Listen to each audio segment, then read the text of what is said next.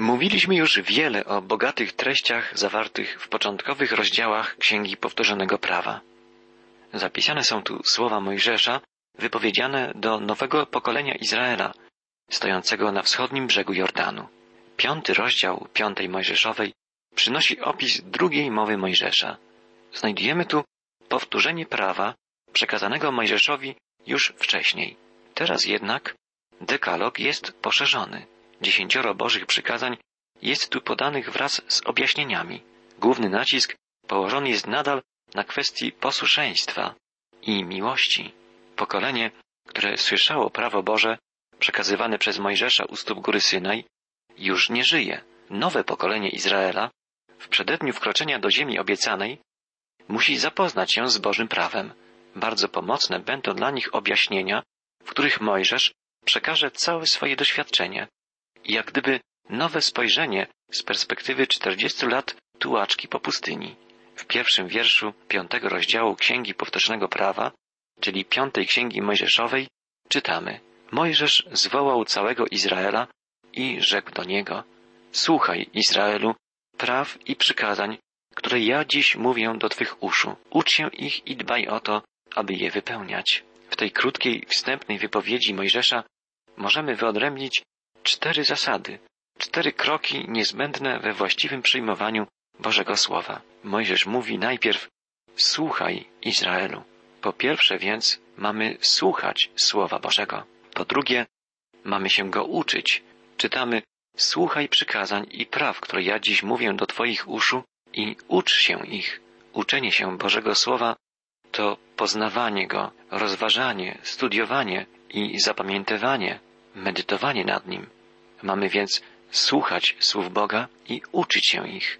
Po trzecie, mamy je zachowywać. To oznacza, że mają one zająć stałe miejsce w naszych sercach. Dawid pisze w psalmie 119 W sercu moim przechowuję słowo Twoje, abym nie zgrzeszył przeciwko Tobie. I po czwarte, mamy Boże Słowo wykonywać. To znaczy, mamy zgodnie z nim postępować. Ma ono być nie tylko w naszych sercach i umysłach, ale ma się ono wypełniać w naszych czynach, w tym, co robimy, używając naszych rąk i nóg, w tym, co mówią nasze usta. Wielu ludzi dzisiaj mówi, że żyje zgodnie z dziesięcioma przykazaniami i że to jest ich religią, ich credo życiowym, ale po dłuższej rozmowie i po obserwacji życia tych ludzi można stwierdzić, niestety często, że owszem, znają oni dziesięcioro przykazań i wydaje im się, że żyją zgodnie z nimi, a w rzeczywistości nie rozumieją Bożych słów, nie noszą ich w sercu i nie postępują zgodnie z nimi. Boże przykazania, Boże prawo to duchowe lustro, w którym możemy dostrzec odbicie naszej duszy. Bóg mówi bardzo wyraźnie w swoim słowie, że nie będziemy zbawieni w oparciu o Jego prawo, bo nikt z nas nie jest w stanie sprostać Bożemu prawu. Ma ono uświadomić nam naszą grzeszność i uświadomić nam potrzebę wybawienia, potrzebę nadejścia Zbawiciela.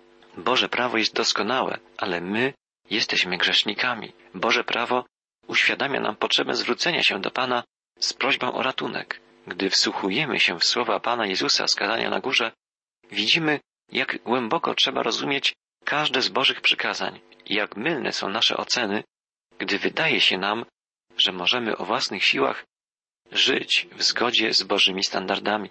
Boże prawo jest doskonałe, ale my nie jesteśmy w stanie go wypełnić. Apostoł Paweł pisze w liście do Galacjan, wiedząc, że człowiek zostaje usprawiedliwiony nie z uczynków prawa, a tylko przez wiarę w Chrystusa Jezusa i myśmy w Chrystusa Jezusa uwierzyli, abyśmy zostali usprawiedliwieni z wiary w Chrystusa, a nie z uczynków prawa, ponieważ z uczynków prawa nie będzie usprawiedliwiony żaden człowiek.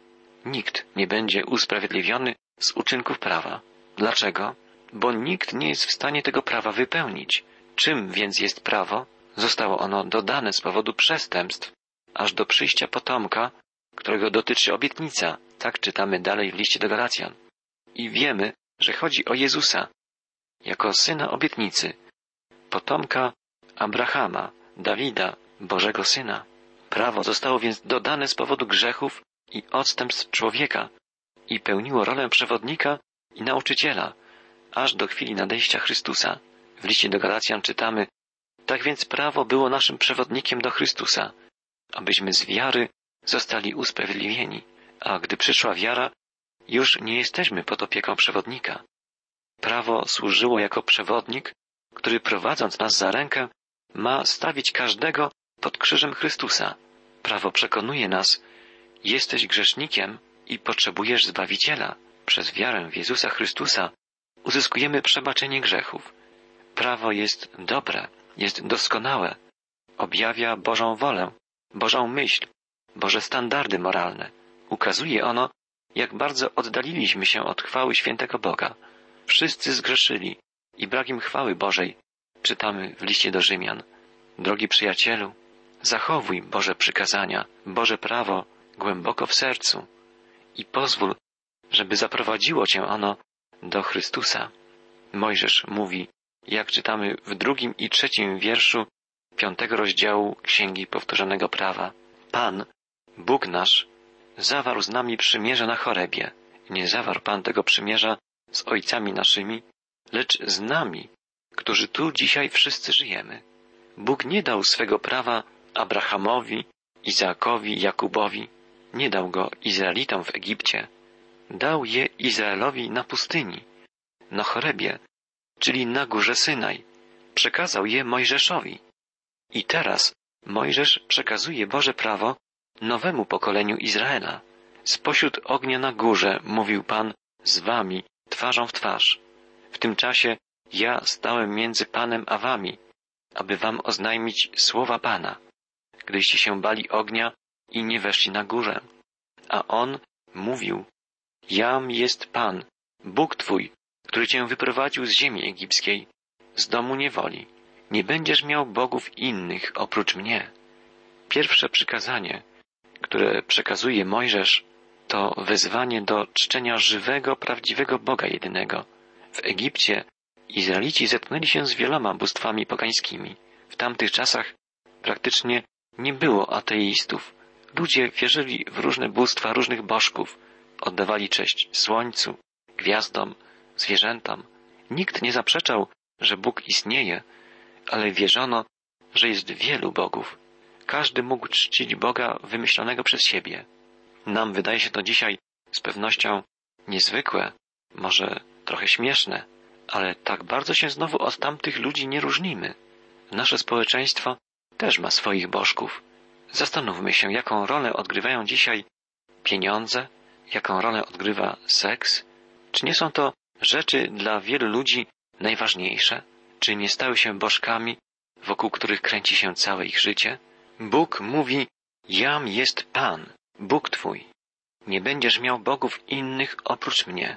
Nie uczynisz sobie posągu ani żadnego obrazu tego, co jest na niebie wysoko albo na ziemi nisko lub wodzie poniżej ziemi. Nie będziesz oddawał im pokłonu ani służył, bo ja jestem Pan, Bóg Twój, Bóg zazdrosny, karzący nieprawość ojców na synach w trzecim i w czwartym pokoleniu, tych, którzy mnie nienawidzą, a który okazuje łaskę w tysiącznym pokoleniu tym, którzy mnie miłują i strzegą moich przykazań.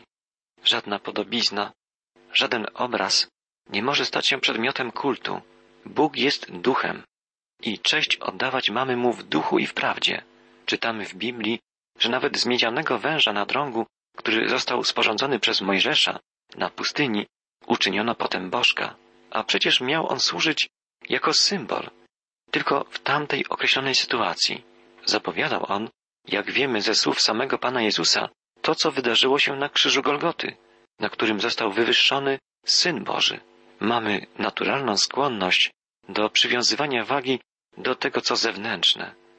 Szybciej przywiązujemy się do zewnętrznych form, do rytuałów, do symboli. Nawet z krzyża czynimy nieraz coś w rodzaju talizmanu, który ma nas chronić przed złem. A przecież nie chodzi o krzyż, ale o dzieło Jezusa, dzieło naszego odkupienia, które się na Golgocie dokonało. Chodzi nie o podobizny, obrazy i rytuały, ale o życie, życie zgodne ze Słowem Boga, życie przemienione, poddane kierownictwu Ducha Świętego, życie zakotwiczone poprzez wiarę w Jezusie Chrystusie. Nie będziesz brał imienia Pana, Boga Twego, do czczych rzeczy. Czytamy dalej. Bo nie dozwoli Pan, by pozostał bezkarny ten, kto bierze Jego imię do czczych rzeczy. Apostoł Paweł pisze o ludziach, którzy czynią zło. Usta ich są pełne przekleństwa i gorzkości. Gdy dzisiaj idziemy ulicą, gdy przysłuchamy się młodzieży w szkole lub na dyskotece, gdy pobędziemy chwilę z ludźmi w różnych zakładach pracy, usłyszymy słowa pełne przekleństwa. Chyba nie było dotąd w historii ludzkości takiego czasu, w którym umysły i usta ludzi byłyby tak zabrudzone, tak pełne przekleństw, jak dzisiaj. Bóg tego nienawidzi. Co najokropniejsze, wśród najgorszych przekleństw pada często także imię Jezusa lub imię Boga Ojca. Bóg mówi, nie będziesz brał imienia Pana, Boga Twego, do czczych rzeczy. Po tych przykazaniach, przekazanych w formie zakazu, nie będziesz miał bogów innych oprócz mnie. Nie uczynisz sobie posągu ani obrazu oraz nie będziesz brał imienia Pana, Boga Twego, do czczych rzeczy. Następuje przykazanie sformułowane jako nakaz. Czytamy od dwunastego wiersza piątego rozdziału Księgi Powtórzonego Prawa. Będziesz zważał na szabat, aby go święcić, jak ci nakazał Pan, Bóg Twój. Sześć dni będziesz pracował i wykonywał wszelką Twą pracę. Lecz w siódmym dniu jest szabat Pana, Boga Twego. Nie będziesz wykonywał żadnej pracy, ani Ty, ani Twój syn, ani Twoja córka, ani Twój sługa, ani Twoja służąca, ani Twój wół, ani Twój osioł, ani żadne Twoje zwierzę, ani obcy, który przebywa w Twoich bramach, aby wypoczął Twój niewolnik i Twoja niewolnica, jak i Ty. Pamiętaj, że byłeś niewolnikiem w ziemi egipskiej i wyprowadził Cię stamtąd Pan, Bóg Twój, ręką mocną i wyciągniętym ramieniem. Przeto nakazał Ci Pan, Bóg Twój, strzec dnia szabatu. Bardzo interesujące jest to, że przykazanie to właśnie jako jedyne nie zostało powtórzone w Nowym Testamencie. Dlaczego? Bo nie zostało dane Kościołowi. Szabat dany został Izraelowi. Należy do Starego Przymierza. Chrześcijanie od początku spotykali się w pierwszym dniu tygodnia na pamiątkę zmartwychwstania Jezusa Chrystusa, Pana Kościoła. Dzień Szabatu wyraża szczególną relację Boga i Izraela. W drugiej księdze Mojżeszowej czytaliśmy, jak Pan powiedział Mojżeszowi, powiedz Izraelitom, przestrzegajcie pilnie moich szabatów, gdyż to jest znak pomiędzy mną a wami dla wszystkich waszych pokoleń, by potem można było poznać, że ja jestem Pan, który was uświęcam. Czytamy, że Izraelici mają przestrzegać szabatu na znak, że zostali przez Pana wyprowadzeni z Egiptu. Tam pracowali bez wytchnienia. Tu mają odpoczywać w siódmym dniu tygodnia. Szabat jest znakiem szczególnej relacji pomiędzy Panem a Izraelem. Przykazania, które omówiliśmy do tej pory, mówiły o naszej relacji z Bogiem. Następne przykazania dotyczą stosunków międzyludzkich. W szesnastym wierszu piątego rozdziału Księgi Powtórzonego Prawa czytamy Czcij swego ojca i swoją matkę, jak ci nakazał Pan, Bóg Twój, abyś długo żył i aby ci się dobrze powodziło na ziemi, którą ci daje Pan, Bóg Twój. Możemy powiedzieć, że to przykazanie dotyczy zarówno naszego stosunku do człowieka, jak i naszego stosunku do Boga. Ojciec i matka są reprezentantami Boga w naszym życiu. Gdy jesteśmy mali, matka i ojciec opiekują się nami w autorytecie Boga, który powołał nas do życia. W Księdze Przypowieści czytamy w jednym z pierwszych wierszy tej księgi Synu mój, słuchaj napomnień ojca i nie odrzucaj nauk swojej matki. Gdy młode pokolenie Izraela ma wkroczyć do ziemi obiecanej, Bóg przypomina im o obowiązku okazywania szacunku i czci swoim ojcom i matkom. Drodzy słuchacze, naród, który nie przestrzega tego przykazania, nie będzie przeżywał Bożego błogosławieństwa. Dowodzi tego historia. Doświadczają tego współczesne społeczeństwa. Oczywiście Bóg ma także coś ważnego do powiedzenia rodzicom. W liście do Efezjan czytamy, a wy, ojcowie, nie pobudzajcie do gniewu dzieci swoich, lecz wychowujcie je w karności dla Pana. To polecenie uzupełnia przykazanie odnośnie czci dla rodziców. Zarówno dzieci, jak i rodzice są odpowiedzialni przed Bogiem za dobre relacje wzajemne. Następne przykazanie to zakaz. Czytamy w wierszu 17: Nie będziesz zabijał. Użyte tu słowo hebrajskie racach, znaczy mordować. Nie będziesz mordować. Jest tu zawarta myśl o zabijaniu z premedytacją, o morderstwie z pobudek osobistych, wywołanych gniewem albo nienawiścią. Nie ma to nic wspólnego z wojną. Bóg wkrótce poleci Izraelowi wkroczyć do Kanaanu i wytępić wrogie mu ludy. Przykazanie to dotyczy więc mordowania z premedytacją. Nie bądźcie mordercami, wzywa Pan. Wiemy, że Pan Jezus wyjaśnił, że chodzi także o zabijanie słowem i myślą. Możemy być okrutnymi mordercami, nikogo nawet nie dotykając. Nasze słowa ranią często bardziej niż nóż. W osiemnastym wierszu piątego rozdziału Księgi Powtórzonego Prawa czytamy Nie będziesz cudzołożył. Żyjemy w świecie przesyconym seksem. Reklama każdego niemal towaru zawiera elementy erotyczne. Seks traktowany jest jak towar, na sprzedaż, jak sport, jak rozrywka, jak symbol wyzwolenia, wolności. W rzeczywistości takie podejście do seksu rodzi nieszczęście, nadużycia, zniewolenie, frustrację. Dzieje się tak dlatego, że wspaniały dar dany ludziom, by mogli wyrażać w sposób bardzo intymny i piękny miłość wzajemną, oddanie i wierność, ten dar został przekształcony w coś wręcz odwrotnego, przeciwnego. Cudzołóstwo to jeden z najbardziej niszczących współczesną ludzkość grzechów.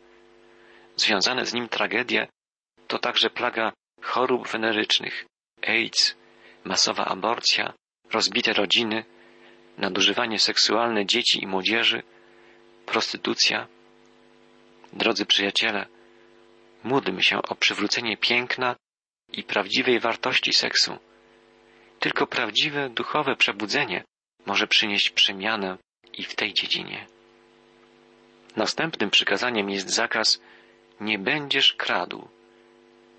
Jest wielu ludzi, którzy nie ukradli nic ze sklepu czy z banku, ale każde przywłaszczenie sobie czegoś, co należy do kogoś innego, jest kradzieżą. Niekoniecznie musi to być jakaś rzecz materialna. Można okraść kogoś na przykład z czasu czy z uczucia. Nasz egoizm rodzi chęć posiadania. Zdobywamy nieraz dobra i wartości kosztem innych. Następne przykazanie mówi jako świadek nie będziesz mówił przeciw bliźniemu twemu kłamstwa. Nie będziesz pożądał żony swego bliźniego. Nie będziesz pragnął domu swego bliźniego, ani jego pola, ani jego niewolnika, ani jego niewolnicy, ani wołu, ani osła, ani żadnej rzeczy, która należy do twego bliźniego. To przykazanie ukazuje, że każde niewłaściwe odniesienie się do naszego bliźniego i pożądanie czegokolwiek z tego, co do niego należy, jest grzechem. Zazdrość, zawiść, obmowa, nieuczciwość, pożądanie dóbr innych, wszystko to jest dla Boga obrzydliwe. Mojżesz kończy swoją mowę podkreślając, że przekazuje nowemu pokoleniu Izraela przykazania, które otrzymał bezpośrednio od Boga. Czytamy: Te słowa wyrzekł Pan do waszego zgromadzenia na górze spośród ognia, obłoku i ciemności donośnym głosem, niczego nie dodając. Napisał je na dwóch tablicach kamiennych i dał mi je. Gdy usłyszeliście głos spośród ciemności, a góra ogniem płonęła, zbliżyli się do mnie wszyscy wodzowie pokoleń i starsi i rzekli, oto Pan, Bóg nasz, okazał nam swoją chwałę i wielkość. Głos Jego słyszeliśmy spośród ognia. Dziś widzieliśmy, że Bóg może przemówić do człowieka, a on pozostanie żywy. Czemu teraz mamy umrzeć? Ten bowiem ogromny ogień nas pochłonie. Jeśli jeszcze nadal będziemy słuchać głosu Pana, Boga naszego, pomrzemy. Któż ze wszystkich, którzy by usłyszeli głos Boga żywego, przemawiającego spośród ognia jak my, pozostanie przy życiu? Było to tak przerażające doświadczenie, że lud prosił Mojżesza, żeby pośredniczył pomiędzy nimi a Bogiem. Zbliż się Ty i słuchaj tego wszystkiego, co mówi Pan, Bóg nasz. Mów Ty do nas wszystko, co powie do Ciebie Pan, Bóg nasz, a my usłuchamy i wykonamy to.